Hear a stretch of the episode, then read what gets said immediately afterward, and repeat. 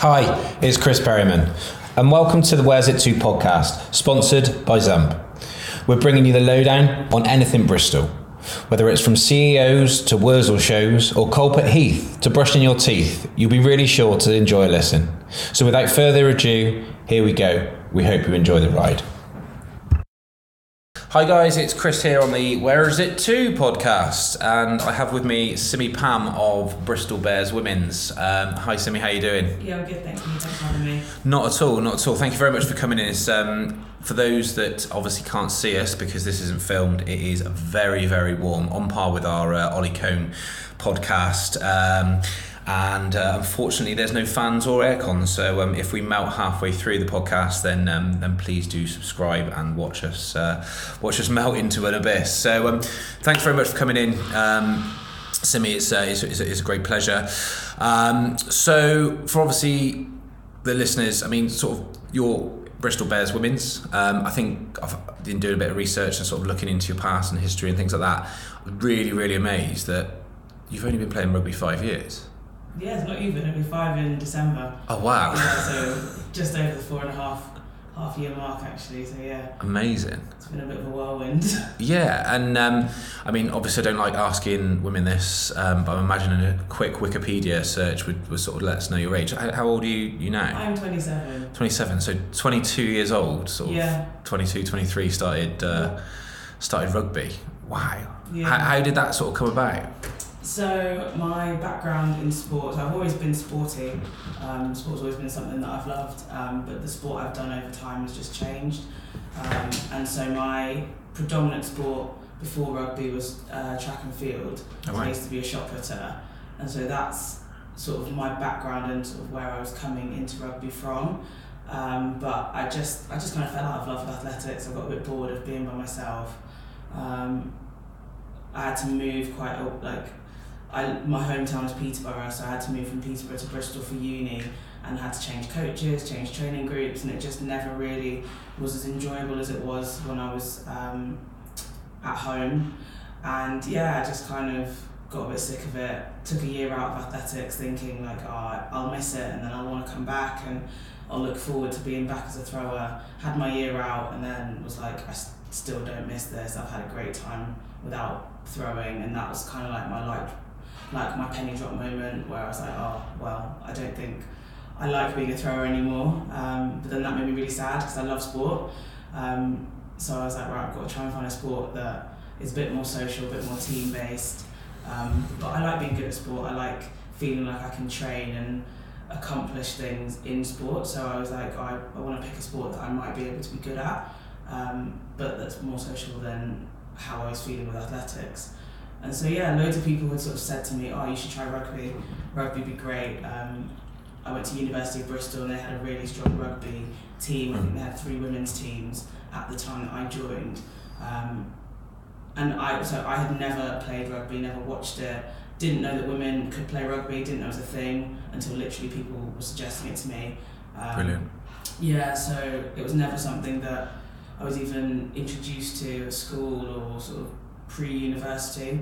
So one day I was just like, do you know what? Enough people have said it to me. I'm just going to rock up. So sort of middle of November, end of November in 2017, I just arrived in some trainers, like literally was just like, hi, never played before, don't really understand what's going on. I've just sort of come here like very like just out of pocket, just thinking like this might be a bit of fun. Um, can someone teach me how to play? And they were like, yeah, sure, of course can.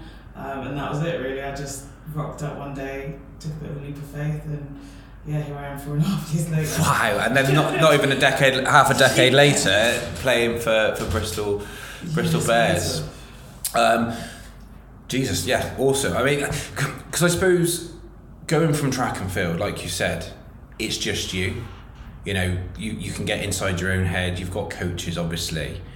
What difference do you feel as an advantage you've had now that's gone into a team sport? You know, where I suppose sometimes if it's your error, your performance as part of that team, you obviously have the self analysis and, and things like that you've obviously got a team where, say, for instance, someone else might not pull their weight, and um, you know, there's you're, you're now in this platform where you your reliance as a team is much, I suppose, different to, to, to, to just yourself on track and field. How, how do you feel you've transitioned into that? Because you've got Yeah. obviously have had a lot of self uh, self discipline Yeah. uh, before. Has that been an issue, sort of a big learning curve, or? Yeah, like, it's really interesting because outside of sport, I'm a very personable person. Mm. So when I reflect back on how long I was in an individual sport for, it actually surprises me because I'm not someone that's built for just. I, I yeah, I like to be with people. Like I, I'm happy by myself. I can do things alone. I'm not reliant on people, but I really enjoy like that aspect, and that's like what I enjoy most about life, like being social, having people around you, going through journeys with people. So yeah, I think rugby is, or like team sport is probably where I'm best suited, but it just took me a while to figure that out and to sort of find the right sport for me. Um, but yeah, it is tricky. Like obviously, like my performance could be absolutely stellar, but we could still lose, and that sometimes is hard to take. But Mm. then again, on the flip side, I've had some absolute howlers. And people have like picked up my slack, so it's those kind of ebbs and flows, and it does kind of take the pressure off of things because you realise that you're one component of a of a cog of like 15 uh, different. Yeah, exactly. Like so, it's not all on your shoulders. Whereas when it's individual sport, yes, if you do well, it's you you can thank and you're you know pleased with yourself and your own performance. You know, but there's so much joy in doing well as a team and having teams celebrate. Then on the flip side, when things don't go well, you know, you don't feel like woe is me. Isolated God, and no one knows how I'm feeling because there's you know a whole squad of girls around you Yeah. who feel exactly how you feel. Like prime example was after we lost um, the semi final um, last season to Exeter. After like so we were losing, managed to claw our way back, got ourselves in front, and had to see out the game for another like five odd minutes, and we'd have been in the final. Exeter ended up scoring, they won, and it was like soul destroying. Like I can't, I can't express like how crushed I was. It was just gutting, but the joy of team sport was that there were others around you to to help pick you up and help sort of empathise because they knew exactly like how I was feeling because they were feeling it too. Absolutely, I think there's a lot to be said for team sports. As a, you know, say for instance Andy Murray, for example, in tennis, it's just him. He's got his coaches, he's got his team around him, and his mum in, in, in, in the crowd.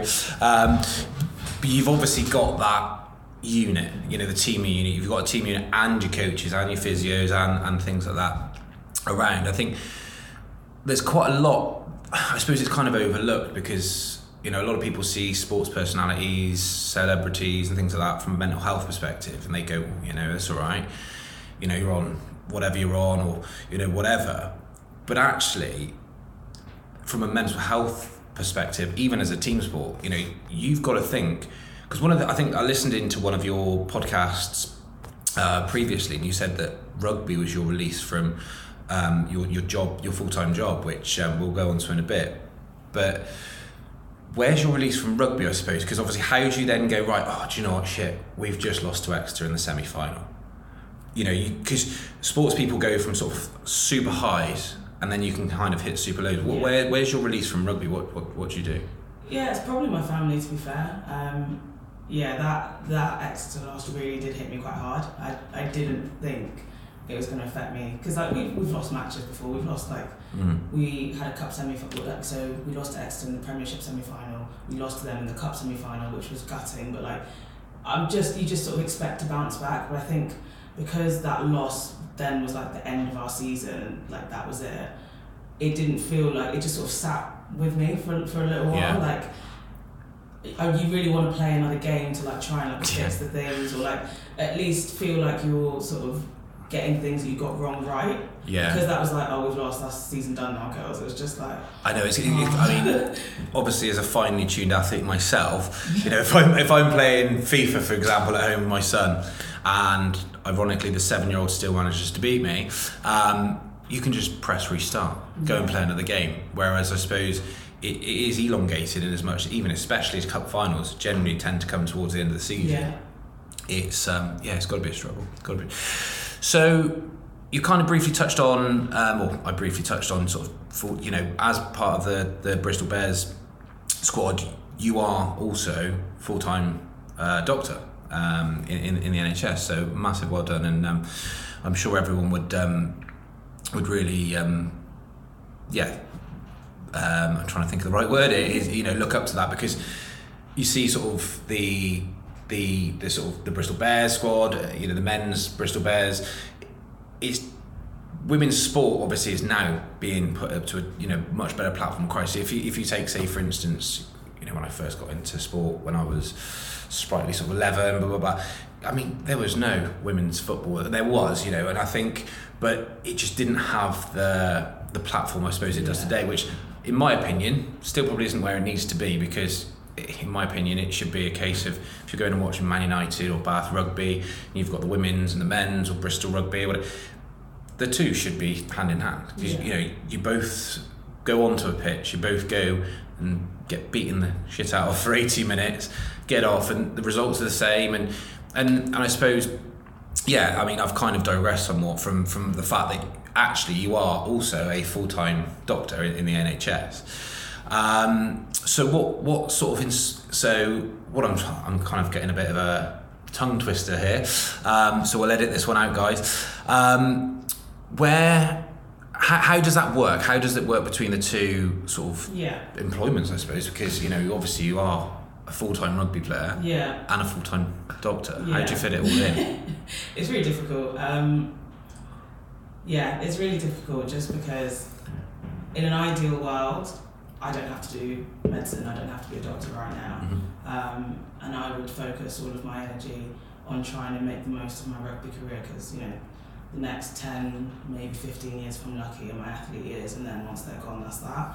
So, in an ideal world, I'd be a full time professional rugby player, train all day, rest at night, and just do that as Yeah. a cycle. Unfortunately, right now, that's not my reality, and it's not the reality for the vast majority of non international women's rugby players. Um, you know, the England women who are internationals have full-time central contracts. The Welsh girls do. They've recently announced the Scottish girls and the Irish girls are going Brilliant. as well. So things are moving in the right direction at an international level, but at club-based level, it's it's not quite there yet. Which means that, you know, I'm not unique in my situation. Everyone's got other jobs outside of rugby or in full-time education, um, because out of necessity, basically. So. Mm. Yeah, although like it's, it's really admirable, you know, that we can do this and that we, we juggle these two aspects of our lives. It is does make things really difficult when you do want to try and progress your athletic career. Um, and it's not an ideal situation, but we make the most out of it. Um, it's actually easier now for me to juggle the two because of the, of the level I've got to as a doctor allows me to, to in essence be a locum doctor. So I pick up shifts um, to cover last minute gaps or rota gaps or illnesses or whatever, or if you know they're hiring extra doctors to cover you know elevated numbers of patients. So particularly in winter, Mhm. when you know winter pressures start to hit, they're going to look to employ more doctors just to, to deal with the Brilliant. workforce, and so that's the time where I can sort of work more and build up a pot of money basically and Mm. then I'll live off of that. Um, and then, kind of, you know, when that starts to dry out, then I'll go back to work. And I found that that's a bit easier for me um, rather than trying to work a few shifts every week. So if we have weeks off of training, Mm. like I'll try and maybe do like a week of night shifts. Um, because as a locum doctor, you get paid more per hour than if Yeah. you're like a, a, a contracted trainee as like an incentive for people to pick up those shifts. Yeah. Um, so I can earn a good amount like in a relatively short space of time. But obviously like the best sort of shifts for me to pick up are like the night shifts, which are 13 hours at a time. So like Wow. a week of that, you know, four shifts, 13 hours, you know, that's like the best, the most bang for your buck kind of thing. Yeah. Um, but then that would massively impact training. So it's just trying to be a bit clever about when I choose to work. Um, we've recently just come off of off season, and so we had about you know six, seven weeks away from the club and away from training as a squad. So I was basically working full time for these last six weeks odd Yeah. to basically give myself that buffer so I know that I've got enough for rent, enough for you know bills and other expenses for at least a few months while I'm trying to figure out how you know this season's going to work for me. I'm trying to basically train full time at Bears. So I've been invited to do like the daytime program like the internationals do, Mm. which is a massive opportunity and something I think is going to take my rugby playing career to the next level. Brilliant. But obviously, that then reduces the potential hours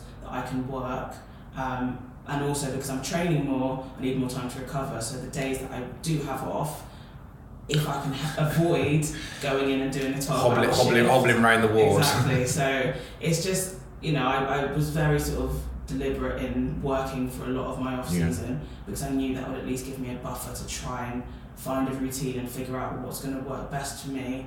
Seek out opportunity, other opportunities potentially as well. Yeah. Just basically trying to make enough to just enable rugby to sort of be the priority in my life for a little bit and see where that takes me. That's, I mean, it's commendable. I think, you know, it's, you've just said about off season, um, you know, six to seven weeks off season, going and working as much as you can. Yet the men's sport then end up, you know, that you see them all on Instagram in, in you know, O Beach, in Ibiza, swallowing it up with Mr. Wayne Lineker. um, yeah, there's, there's such, I mean, even still now, you know, there, there is such, such a divide, and obviously with you know the England women's team winning Euros, um, I think hopefully there'll be a legacy from that um, from that win, and, and and it will then make the powers that be kind of think you know Jesus, we need to, to put some money in, you know, or invest or whatever. Um, I think again from an outside looking into, you might give me a different perspective on it. I think personally, Steve Lansdown and you know Bristol Sport and Bristol Bears, Bristol City, I think they've done a cracking job with, from what you see from the outsider perspective. You know whether it's working in the community with with kids and things like that. There's not many other clubs have done probably as much as that. What what, what do you think needs to change in women's sport to kind of accelerate it to the level of that the sort of men's sport is unfairly? Yeah, I think I think the appetite for women's sport is definitely there. It's, it's almost undeniable at this point, having seen what the Lionesses have done, seeing how dominant the England women's rugby team have been, seeing how good a lot of the female athletes have just done in the Commonwealths. Like people have an appetite for women's sport, and it's just okay. How can we capitalise on this in a sustainable way? And that's what I think Bristol, Bristol Sport, Bristol Bears do really well. In that you know, a short term fix is say, woohoo, we love women's sport, let's throw a load of money at it. The money dries out, and then we're probably in a worse off position than we were Yeah. two, three, four years ago. Um, so even though, you know, for myself right now, I make a, a little bit of money from playing rugby, but it's not, you know, it's not my income Yeah. source. But I think what Bristol Bears do so well is that you can see there's a long term plan in place, and it's Absolutely. how can we make how can we build a legacy like you mentioned for women's sport and women who want to play rugby in this city you know moving us into the performance centre putting down the infrastructure making sure you know our medical team are there in the day and giving them sort of part-time and full-time Mm. contracts building the infrastructure so that you know whether you're the Abbie Wards the Amber Reeds who are the multi-capped England Mm. internationals or whether you're a 17 year old girl who's just come out of the academy you walk into the training facilities and everyone's got access to the exact same standard Yeah. of facility of coaching and it just is an environment that's going to breed success no matter who you are and then once that's up and running and that's sustainable and that's generating its own income and we're getting you know more money in from you know season tickets and spectators coming in to watch Mm. and you know playing at Ashton Gate and all of the things that that generates and kit sales and things like that when there's more money then I think that's when it's going to filter down to us as athletes and hopefully then mean that we can be in a situation where actually I can afford to work part time or you know maybe not even have to work at Mm. all. But I think it would be although it's frustrating now, like as someone who would love to, you know, just be a paid rugby player and, and not have to worry about anything Yeah. else, I would much rather know that where I am is someone that's going to be there in three seasons' time, five seasons' Absolutely. time, and actually we're building something that's going to last way longer than my career, and it's going to be something we can look back on. You know, we can look back at the on these years in a couple of decades' time and say, yeah, these were really formative years for you know Bristol rugby, but women's rugby across you know the country. Country in the world. Or, yeah, yeah. so hopefully that's what teams are inspired to do, and actually let's not do that sort of knee-jerk reaction of okay, let's just throw money aimlessly. Like let's actually be smart about what we do, and even if it does take a bit longer to do, let's set something up that's going to last the test of time. I think you're absolutely right. I think, I suppose my stance, I think professional sport, and this is a big statement, I think professional sport is broken. And what I mean by that is, say, take the Lionesses' successes in the summer and and whatnot. You, you, football, rugby, sport as a general has now become the facade of celebrity, in my opinion. You know, I think everyone wants to be that 300 grand a week footballer or this or that. And so you've kind of had this like axis of where people get into football, into rugby, into athletics or whatever because they enjoy sport. But then once you then become good at it, I suppose, you know, my seven year old lad, you know, wants to become a professional footballer. He enjoys football, but I suppose he sees that he wants to be this celebrity, Ronaldo, Messi, you know, whether it's um, Jonny Wilkinson in, in, the rugby fame or, or whatever. And then say, for instance, taking women's sport, men's sport, you know, as, as different sides, you know, things like the Euros.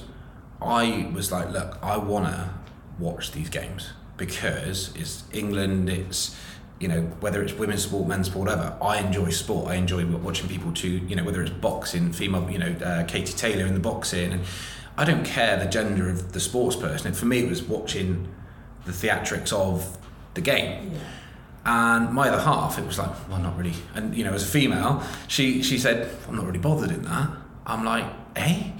You know you've got to be an advocate of the sport even as a female because and and actually once we then I sat down and watched the the Norway match where they absolutely you know Yeah. drubbed them and she's like this is amazing this I mean the, the play was better than the men's in my opinion Yeah. um, and I suppose that where I say sort of you know sports broken is is getting people to kind of remove the cele- you know the air of celebrity about sport and thing and just enjoy the sport itself Yeah. um, to be able to then go, you know, it doesn't matter whether I'm watching women's cricket, men's cricket, or mixed, or you know, whatever. Yeah. You're enjoying the game, Yeah. and I think I don't know how we solve that, or because I suppose it's there's, you know, when you see the the men's Premier League in football or rugby. I mean, rug, and again, that's a different conversation for a different day.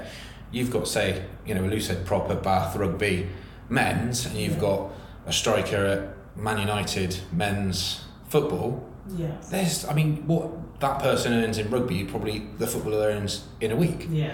But it's all commercial. You know, it's all endorsements. It's all what's going to earn that club. And I think one of the things I see that Bristol Sport do well is that they're not just in it for the money.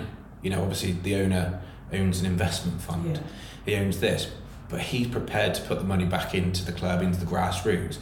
I think if we could then replicate that across all sports across the country, you know, you take, say, for instance, Mike Ashley at Newcastle. Yeah. It's all about lining his own pocket, and I Yeah. think that yeah, something's definitely got to change because there's all you know, it's awesome, and I don't think there should be a difference between the two sports, in my opinion. Yeah. You know, it, it in the gender, sorry, rather than the sports, because yeah, it, you've you've only got to look at you guys on a on a weekend and think, bloody hell, Jesus.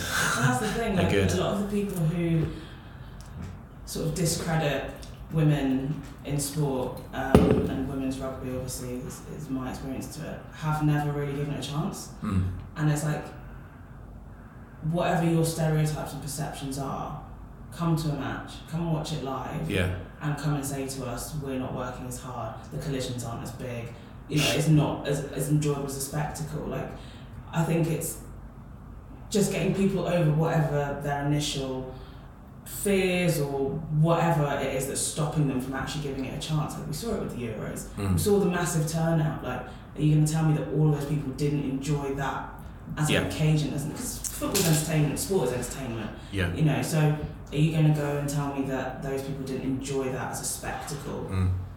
Because it was women playing? Like that's ludicrous. It doesn't make sense. Like the the numbers don't lie. They broke records, you know, for filling the stadiums out of men or women. But I mean, yeah, there was more people at. Wembley than Yeah. there was for the England men's final. Exactly. So you know, the, you can't sort of discredit those kind of things. But yeah, like we work just as hard, you know, arguably harder because of have, you know having to balance what we do. We have to cram. Obviously, not the the same amount as what the men do because they have more time, but we still have to do you know our unit sessions, our tackle tech, our defence, our Yeah. contact sessions, our analysis, our nutrition, like all of that, all Yeah. of the same principles of men to lead sport, but we have less In time a short together space of time. and we have to juggle, you know, other things with it. Like I remember when I was having to commute to Bristol my first year working as a doctor, nutrition was a big, a big struggle for me because I would, for me to be able to get to training on time, I'd have to start work. I'd often work through lunch to try and get through all Yeah. my jobs so that I could leave on time. I'd finish work, head straight to the car, drive straight to Bristol, take an hour and a half, get out, be already late, have to you know run to get changed, get to training, try and train, and then leave again, ready for work the next day. Like, so Yeah. where where am I eating a meal there? It- like it, that was a real big struggle for me. I was literally living off of like energy gels and Red Bulls because I was just so Which has a knock-on effect later yeah. down the line because you're depleted, you know. Exactly. Like, and so you know that's a pretty extreme example, but you know trying to make sure that you're ready for your session. You know you've got a big contact session in the evening, but you know you work a, a pretty like manual job. Yeah. Some girls do like they work in Lidl, stacking shelves. They work earlier shifts to try and free them up in the day. Like it's just lots of different things that I think a lot of male athletes probably don't appreciate. Not in the sense of you know they're not sympathetic to what we do, but just like we have to think of a lot of things and have a lot of planning and, and, and I guess all sort of flexibility and, and adjust in ways that they probably don't have to. You know, Mm. they wake up, they go to training, you know, their food's there, and they just sort of do what's told and they're done, and then their time's their own time. But for us, you know, our time is okay. Now I've got to go work, or you know, and it's just the level of sort of adaptation, I guess, that we have to. It's just plate spinning Yeah. constantly, and I think, I think one of the things I've learned over probably the last 10, 15 years is about looking in from the other person's perspective. You know, I, I sit here as a, a as a bloke, and you know, I go, yeah, and I try to empathise, but actually, you know, we're we've got that element of sort of privilege where actually we don't have a bloody clue about you know it's, it's I mean of course I don't have a clue about any professional sport because I think the most professional I've got is uh, playing five side at the Emirates Stadium once for a, a ch- a charity match but Pretty good going um, still. but, but Pretty good going. Oh, it was bloody good. I missed an absolute howler. Um, story of my life. Um, but obviously, you know, in the professional world, as, as guys, they don't have a clue about, you know, Christ, you can only imagine talking to some prima donna Premier Rugby player or football player going, look, actually, what you're going to have to do is you're going to have to get in the car and drive yourself an hour and a half to training. I'm like, oh my God, they, they'd have a they'd, they'd have a field day, wouldn't they? Have And a to be field. fair, like so, obviously now um, we're all under the same roof, we're all train at the same facilities. We see a lot more of the of the men's team than probably previously, and a lot of them are intrigued by just us and our existence and sort of how we manage to do things and. You know, they're really interested in us giving them sort of insight into their lives and into Mm. our lives, sorry, and, and just, you know, all the things that it takes to for us to literally walk into training Yeah. um, and I think, yeah, you know, there are, there are positives to being a woman in sport as well. So, like, you know, if Touchwood, I had like a career-ending in, in, injury, Yeah. um, I have a career because I've had to. Like, you know, and, and that's one of the things that I think is a positive of women's sport that we, because of necessity, often have careers outside of sport so that Yeah. when our sporting journeys are over, we're a bit more set up and a bit more, you know, ready to deal with that as opposed to men. But I think that's changing. Um, but also, like, yeah, like, what can you expect? Because a lot of these boys have been really good at sport, really good at rugby, been signed by an academy from their sort of mid That's all they've ever known. and it's all they've ever known. Like, Yeah.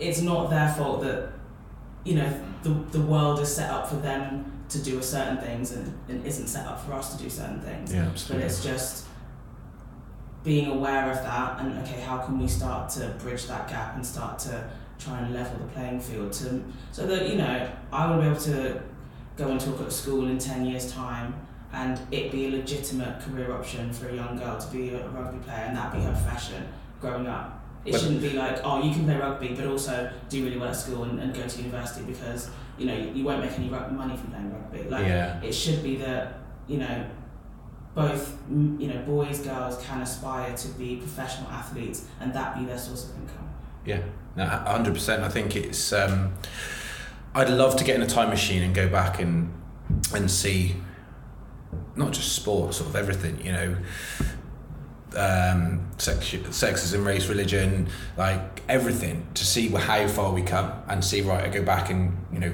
actually that worked or this didn't work, but until um, Elon Musk decides to manage. You know, it's the new the new Tesla uh, time machine. Um, needs to go a lot faster than 0 to 60 in 4.6 seconds. Through speaking about that, actually, I've, I've just had a thought. How about this? And, maybe we pitch it to uh, to the RFU. Double header matches. So what we do, we go right. You're on a double bill. So you know, like a boxing match, you have Yeah. I don't know Fury versus Chisora, and you've got the Yeah. undercard. Yeah. Force people to go. Look, do you know what? If you're not going to really go and watch it yourself off your own back, what you've got to do is you've got two matches. You know, Yeah. Bristol versus Bath women's, uh, followed by Bristol. I mean that it almost then also makes Yeah. the day a sporting event, and then you can actually because it's not until you actually physically go bloody hell, Yeah. they're just as good. Yeah, you know? so we so I think that's definitely like one of the things that we can do to help promote the women's game. There are pros and cons associated with it, but I think there's probably more positives than negatives at this point. Absolutely. Um, yeah, we have done. So my first season um, for Bristol back in 2018, um, my third ever match as a Bristol Bear was at Ashton Gate, and we played right. Gloucester, and it was part of a double header with the men who played. I think they might have played Gloucester as well. They played first, and then we played second at Ashton Gate. So that has happened. Um, I played for the Barbarians, and that was supposed to be a double header, but then the men's team got COVID, so we ended up stealing the limelight, which was wicked. Nice. Um, but yes, I think double headers are the way to go, and I think you know COVID has massively sort of you know stunted that aspect of things in terms Yeah. of not being able to have crowds and things like that. But I think this season upcoming, there are plans I'm hearing whispers of of trying to do some more double headers and, and trying to capitalise on that because like you say, you know, if you encourage people to come out and have, you know, they probably don't need much encouragement to go out and see the men, but it's like, oh hang on, two for the price of one. Value for money, isn't it? Like, you know, you're already out, you're already having a jolly, like why wouldn't you? Like you may as well stay and then that could be a way of getting more eyes on our sport and then people being like, Oh, when do you play? I- do you play? How can I watch you more often? Absolutely, and I think as a dad of two girls as well as my my lad, I think it's it's also changing the mindset of the young as well Yeah. because you know everyone goes oh my, my, my littlest girl it's all dollies and this which is great but actually it's exposing her to the ability of another alternative that you know she probably going back 10 20 years ago it might be that she never even saw the idea of rugby rugby's a boy sport or Yeah. football whereas actually if we you know I'd say right I take my boy and take my girl to rugby and Yeah. you can go and watch girls rugby you can go and watch men's rugby at the same time you know on the same I think it then allows that people, uh, the, the, the, the, the young, to then go, oh, I quite like the look of that. yeah. Because I suppose, you know, until someone had never shown you rugby ball at uni, you didn't even think it was possible. And I think it's exposure to that from a young age that allows people to to get um, to go off uh, and, and just see where their passions lie, which is Yeah, um, it's just giving people role models. Like, you know, I remember as a young girl, like, I felt really out of place where I was because I was always someone who really loved sport. You know, was really loved to like run around, get sweaty. I used my PE teachers used to let me do PE with the boys, which was always like my, the best thing ever because I was just like, this is absolutely what I love. Whereas like, you know, the girls around me in school, that really wasn't like their kind of vibe yeah, and you know I you know didn't realize at the time but as I've gotten older I was desperate for role models and the only role model I really had was Serena Williams she was like my absolute everything who's still playing? I know she's just She's hinted on retirement this week, she's, hasn't she's she? gonna retire I think after US Open and that's gonna like I agree with it but it's gonna be very very difficult because of how much impact she's had on my life in terms of someone who looked like me you know was you know competitive to a T Mm. super aggressive when she played unapologetic big muscles you know curvaceous woman like everything about myself that I would see that I didn't like she would do and she'd be so visible brilliant. and just so unapologetic about. And you know, she honestly, this sounds like such an over the top statement, was really like a guiding light to me in my formative years. Um, as, as someone who was just everything that I looked like and every sort of characteristic that I enjoyed about myself, but was made to feel, you know, wasn't as ladylike or wasn't as good. But I, I think you've kind of hit the nail on the head, and I, I suppose you know you've you've picked a sports star as a as an idol who isn't. Well, she's a huge celebrity, right? But her celebrity is a byproduct of her career. Yeah. You know, she never once thought, oh, I want to be in this Hello magazine or whatever. Yeah. She's an awesome, um, awesome sportswoman. You know, she's come from a, a background where obviously, I think, was it her brother was killed or It was her sister. sister, sister, sister's murder. You know, so uh, not a, a you know nice ivory Yeah. tower kind of uh, you know millionaire mummy and daddy.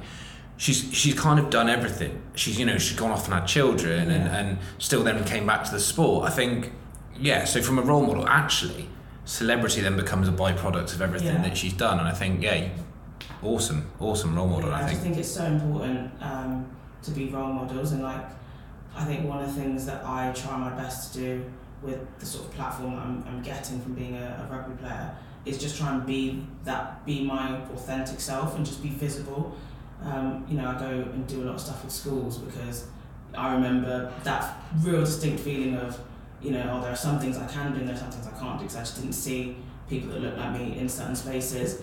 So, you know, I'll go to these schools and they'll be, you know, these sort of 9, 10, 11 year olds just look at me like, oh my God, you play rugby? And I'm like, yeah. You know, Yeah. show them some pictures, and some videos. And it's just like, and then also being a doctor as well, like a lot of these Amazing. these these people from sort of lower income you know areas and households it's not something that's even ever occurred to them. You know they live their whole family their whole you know generations after generations all in the same place. Yeah. and it's just opening their mind to the prospect of oh you could do something different should you want to. Like look at me like you know i'm not that different to you. And here's what i've been able to do. Like you could go on and do bigger and better and, and all sorts of things. So i think having role models both you know I'm, i don't try to just be a role model for, for girls and, and women i try for boys as well and like i've started seeing like at our matches you know, obviously there's a lot of young girls who have really gravitated towards our, our sport and coming to our matches, but there's also loads of young boys as well who don't see, who don't say, oh, you're my favourite women's rugby player. They're just like, you're my favourite rugby player.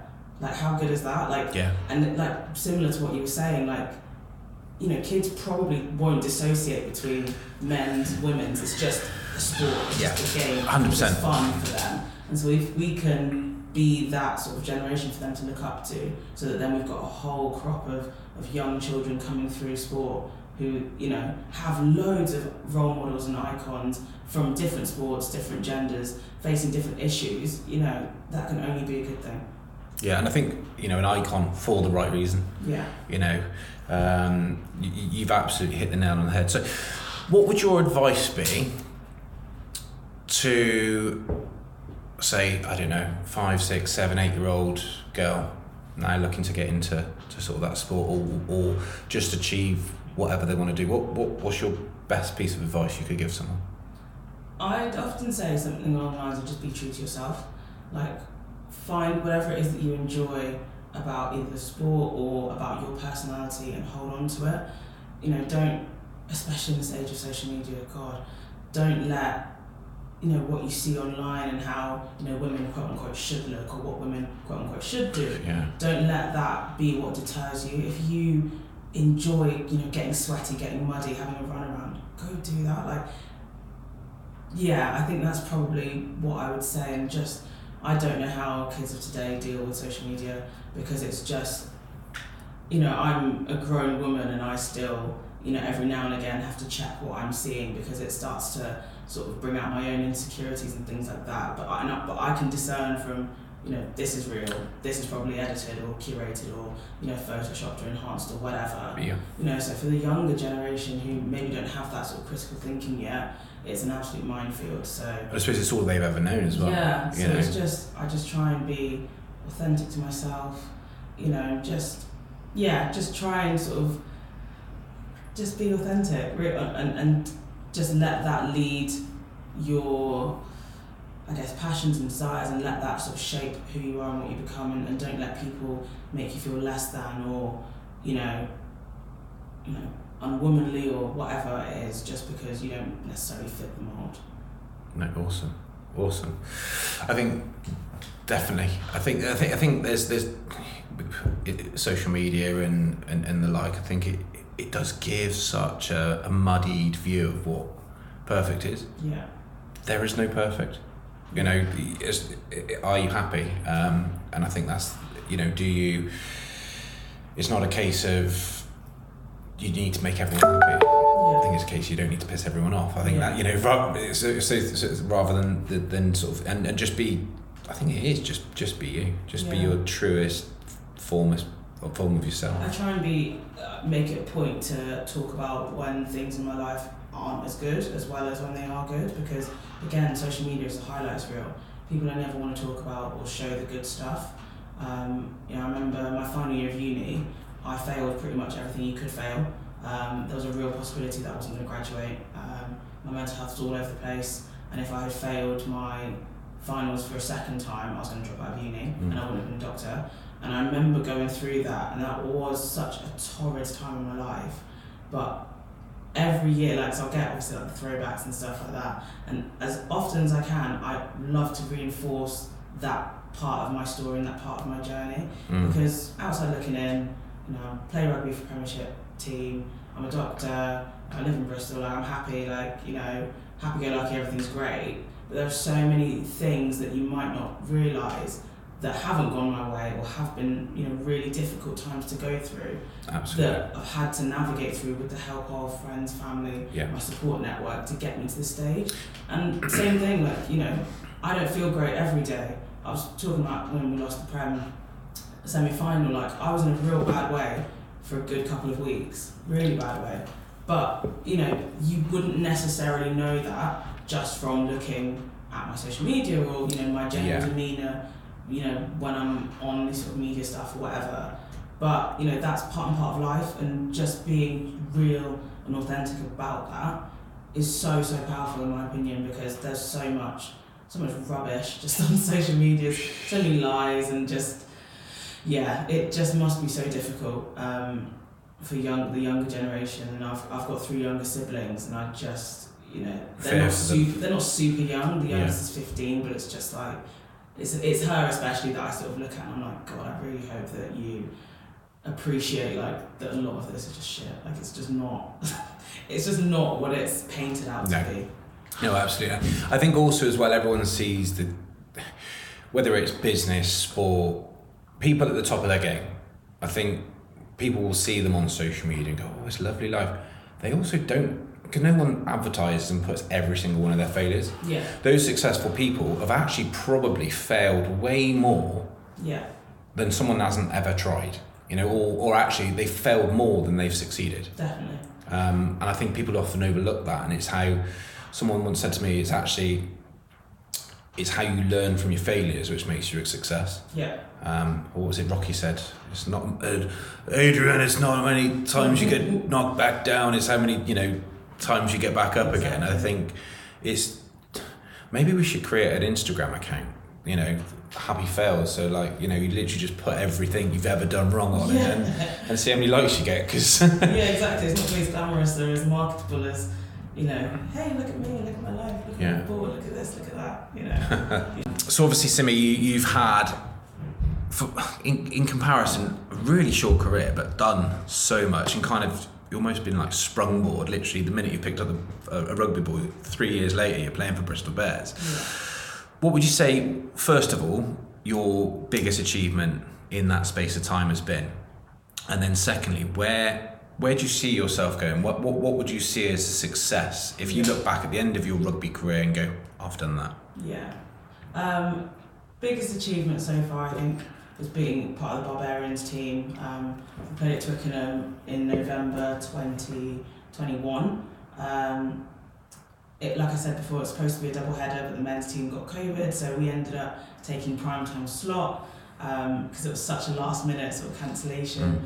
Ended up playing in front of about 30,000 fans, which Nice. is ridiculous. It was my first time at Twickenham, like ever, let alone like playing a match there. Um, I managed to score as well, which was just like No way. I, yeah, it was just. I don't. I still don't think I've fully like comprehended everything that that week was. Like, not even just being, you know, playing that match at the weekend, but the whole build up to it. You know, it's very well documented that I'm li- like I'm so fresh into rugby. It's not even funny.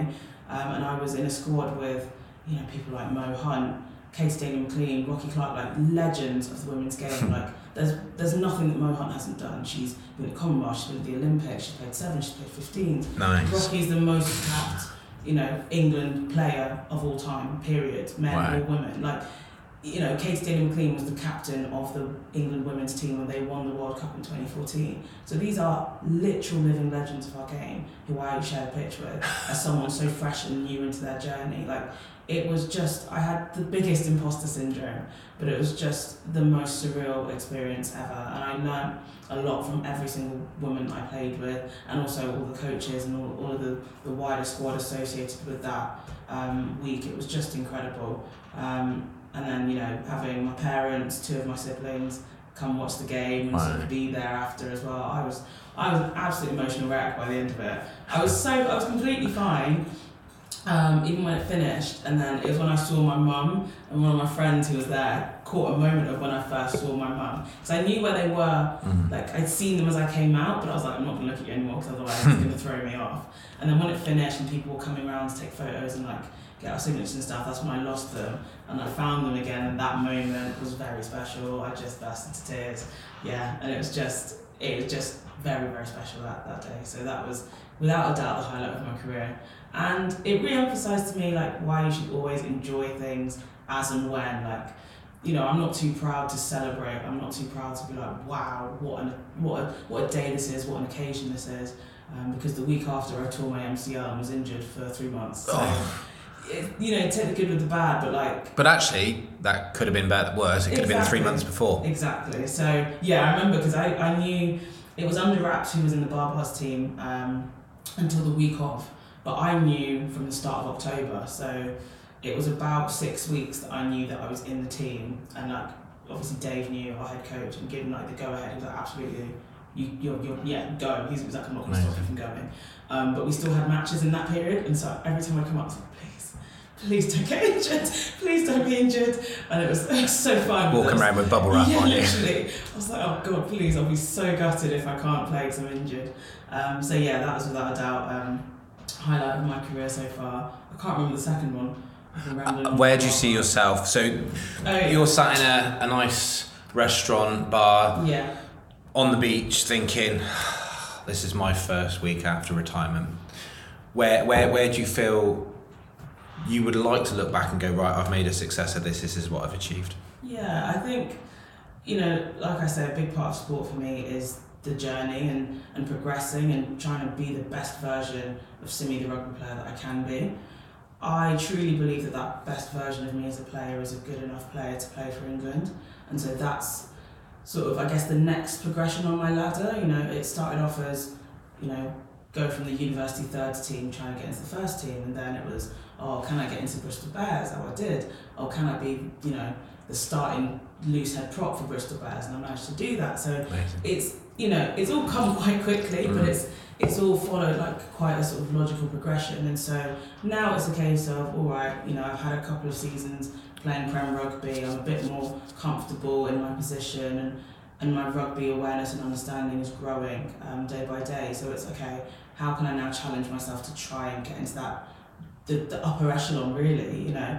And I say that goal you know I don't understate it. I know how difficult it is. England are quite literally the best team in the world right Mhm. now. Um, and you know, for every position, there's a dime a dozen girls who could slot in at a moment's notice and play out of their skin and really sort of hold on to that shirt. So I know it's not going to be something that's going to be achieved easily, but you know, I think there's so many aspects of my game that I still can work on massively, which is the exciting part for me because it doesn't feel like, well, I'm the best version of myself I can be. Why am I not being picked? I'm like, oh, okay, I'm playing at Prem level. I think I'm on their radar at least. Um, you know, competing against the girls who already play in that Mm. position, you know, on certain occasions, and you know, at least holding my own, or you know, doing some things well, or you know, and they're seeing some things they do against me that I'm like, okay, like, how can I implement that into my game? So it's there's a lot of things to work on, but I, I truly do think that if I can get myself to that level, I can sort of challenge for that England shirt at some. And you know, they've recently announced that the next World Cup after this year's one is going to be held in England. It's going to be Nice. Twickenham final 2025. You know, that's three years from now. Like, what a good target to set myself. Um, I mean, so, yeah. Jesus, what you've achieved in less than five years, Christ, you're dangerous. Absolutely dangerous. I mean, you know, yeah, I, I can't see any reason as to why Yeah, so that's kind of where I'm at now. So, you know, since I've you know I started being a doctor, every year I've managed to commit more of myself to rugby. So the first year was so difficult with being a new first being a new full time doctor and being you know an hour and a half away. The year after that, I was in Bristol but was still a full time doctor. The year after that, okay, I'm no longer having to be full time and I'm in Bristol. So I've been able to commit more and more of myself. So now this year, I'm trying to commit to sort of the full time program if I can, if I can afford to financially, and hopefully if I can for the season.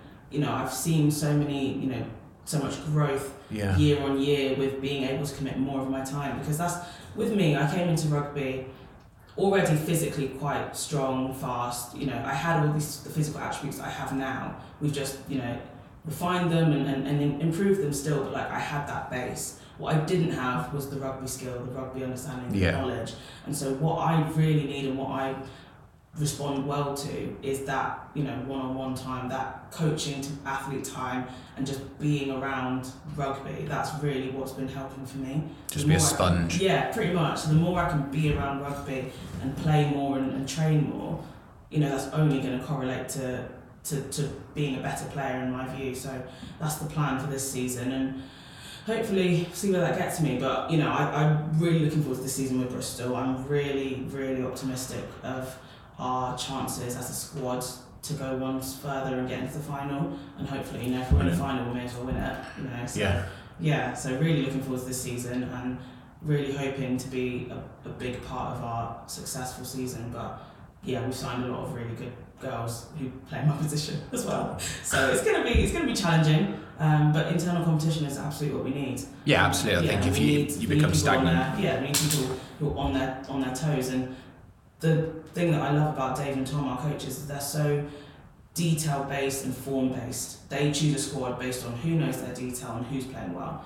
You know, you could be uh, this person who's got this many caps for this country. If you're not playing well, you're not playing. Like period, full stop. So it really opens it up for people to play themselves into that match day shirt. And you know, one of the principles that their coaches have is once you're in the shirt, it's the duty of other people to take it off you. Like it's not just so. For example, when I got injured, I'd been the starting loose head for the entire season, and then got injured, and so the girl had been on the bench, had been starting. When I came back, it wasn't just oh Simi's back now, so I'm just going to hand the shirt back over. It was oh well Simi, she's been playing well. So if you want to start again, like You better. yeah, are you, are you good enough to start again? And, and that's that's the environment we need. And so I'm really looking forward to this season because I think we'll do big things. Amazing, amazing. Honest to God, I could sit here and just yeah go through all of this all day long. Um, unfortunately, we, we are limiting our, pod, our podcasts to uh, to under an hour. But wow, what a I mean, Christ! It, let, let's do this in fifteen years' time, and Yeah, we'll do a week long podcast because uh, that's how long it will take. Unpack everything. Yeah. um, wow. Yeah. What a, what an awesome, very short career so far, which is Well is, is clearly going to be um, much bigger uh, and better. Only moving forward from you know from where you've already kind of done so far. It's um, it's gobsmacking really. So without further ado, the part last part of our uh, podcast on the Where Is It To podcast. Um, there's two things. So we do need every single person to give us their best Where Is It To impression in the most appropriate Bristolian accent possible. Um, you can go full farmer, you can go Noel West, um, whatever you want to do. Um, so without further ado, Simi, Oh, take God. us take it away on your best Where Is It To podcast. I'm trying to channel because every time we win a, we win a match, we sing um, Blackbird by the Wurzels, and it starts Yes. where be that Blackbird. So I'm trying to channel that inner Bristolian.